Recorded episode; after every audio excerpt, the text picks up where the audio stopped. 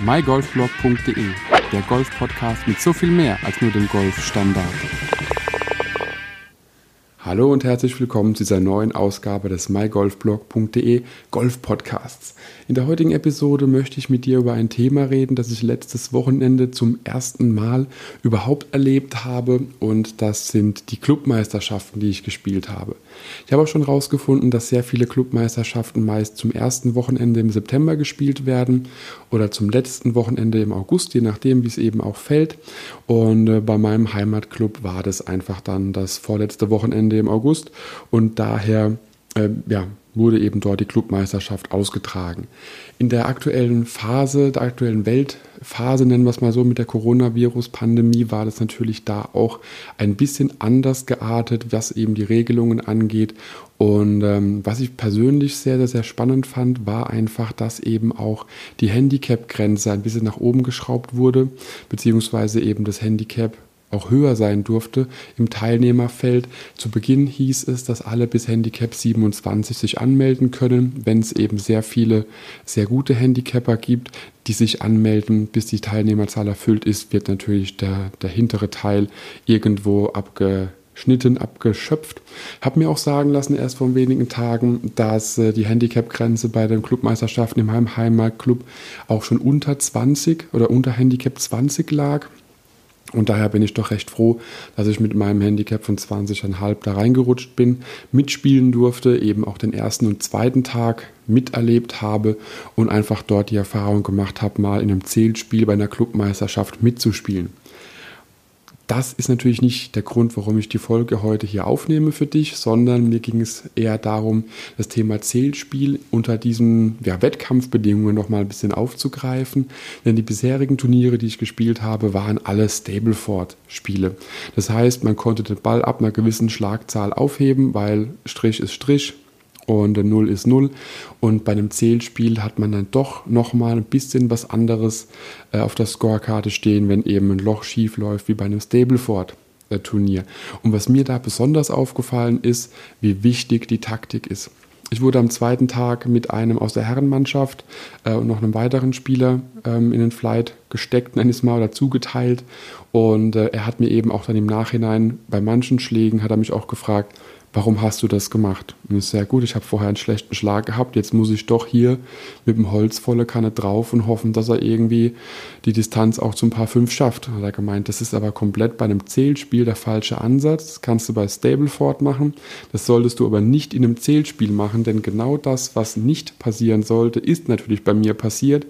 Der Ball ja, wurde getoppt. Der Ball ist in den Wassergraben gefallen, Strafschlag, Schlag raus, trotzdem einen vorlegen und dann erst aufs Grün kommen mit einer 8 vom Paar 5 runter ist nie schön.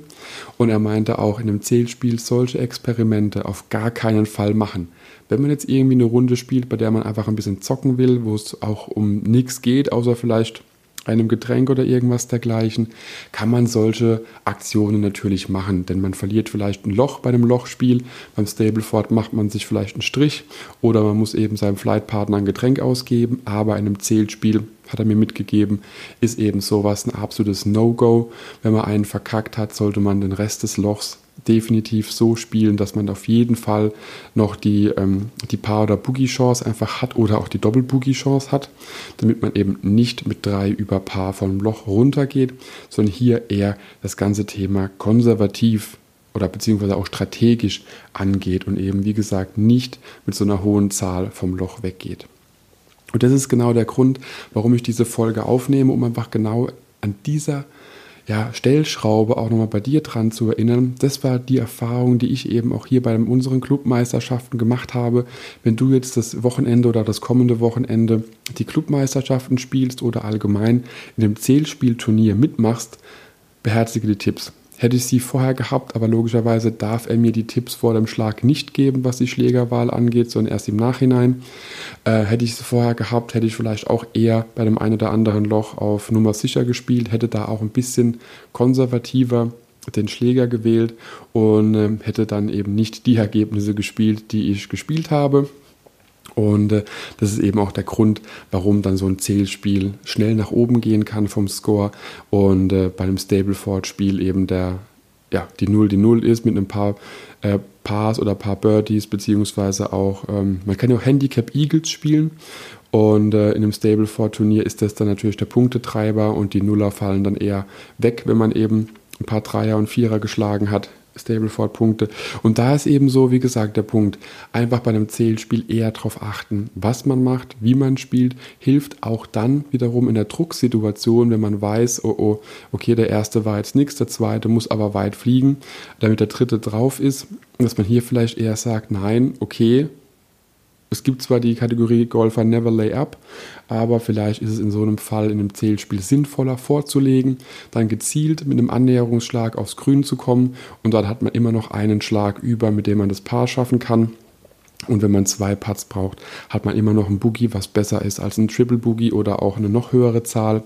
Und äh, wenn ich mir überlege, dass am ersten Tag mein einer Flight-Partner bei einem einen Loch äh, sich eine 11 notieren musste, obwohl er, glaube ich, kurz vor Single-Handicap per se stand, ähm, dann ist eben auch hier so der Gedanke in dem Zählspiel, nee, bevor man es probiert, ähm, einfach ja, vielleicht safe rüberspielen, safe ans Grün kommen und nicht gezwungenermaßen irgendwie mit einem Schlag versuchen, eine Distanz zu überwinden, die man auf der Driving Range auch nicht gezielt äh, irgendwie an den, an den Metermarker bringen kann.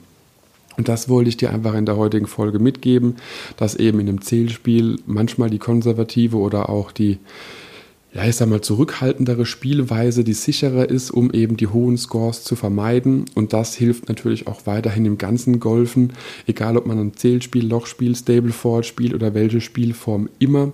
Wenn man da ein bisschen weiß, was man auch tut und eben auch weiß, wie man im Vergleich dasteht, kann es eben helfen, da ein bisschen wenigstens darauf zu achten, welchen Schläger man zückt, bevor man dann einen Triple Boogie oder noch schlimmer auf der Scorecard notieren muss. Denn gerade bei den Clubmeisterschaften will man ja auch gute Ergebnisse erzielen. Äh, es kommt jetzt gar nicht darauf an, welche Ambitionen du bei einer Clubmeisterschaft hast. Aber meine war es dabei zu sein, um einfach Erfahrungen zu sammeln. Und ähm, die Erfahrung habe ich mitgenommen, werde ich auch direkt heute auf dem Platz wieder austesten, wie es ist, wenn der erste Schlag nicht so gelungen ist, dass man vielleicht dann doch einfach ein, zwei Schläge mehr einplant, um aufs Grün zu kommen, um hier dann einfach dementsprechend das Paar zu retten oder das Boogie auch zu retten, je nachdem, wie es ist. Und deswegen hoffe ich, dass der Tipp dir was gebracht hat. Einfach bei Zählspiel darauf achten, dass du nicht die hohen Nummern notieren musst auf der Scorekarte, sondern lieber gemütlich quasi ans Ziel kommst, aber dafür eben auch die Paar-Chance hast und je nachdem, was dein Handicap eben auch aussagt, vielleicht trotzdem mit einem Boogie runtergehst und eben Triple Boogies oder noch schlimmer vermeidest. Der Tipp, wie gesagt, wird mir auf jeden Fall auch heute wieder im Spiel helfen. Und lass mir gerne einen Kommentar da, sag mir, was du zu dem Tipp selbst hältst, ob du eher derjenige bist, der immer draufhaut oder ob du derjenige bist, der vielleicht auch ein bisschen ja, konservativer das ganze Thema im Zählspiel angeht. Ich bin gespannt, deswegen ich kann auch nur von deinen Tipps, die du mir gibst oder geben möchtest, lernen und deine Anregungen. Da bin ich sehr gespannt, was du dazu sagst. Viel Spaß auf der nächsten Runde, viel Erfolg bei den Clubmeisterschaften und bis bald. Ciao, ciao. Wenn dir die Podcast-Folge gefallen hat, teile sie mit deinen Freunden, teile sie mit deinen Flightpartnern, gerne auch per Instagram, Twitter, Facebook oder per E-Mail. Gib mir dazu ein Feedback und bewerte die Podcast-Folge mit 5 Sternen, damit wir gemeinsam noch mehr Golfer erreichen mygolfblog.de, der Golf-Podcast mit so viel mehr als nur dem Golfstandard.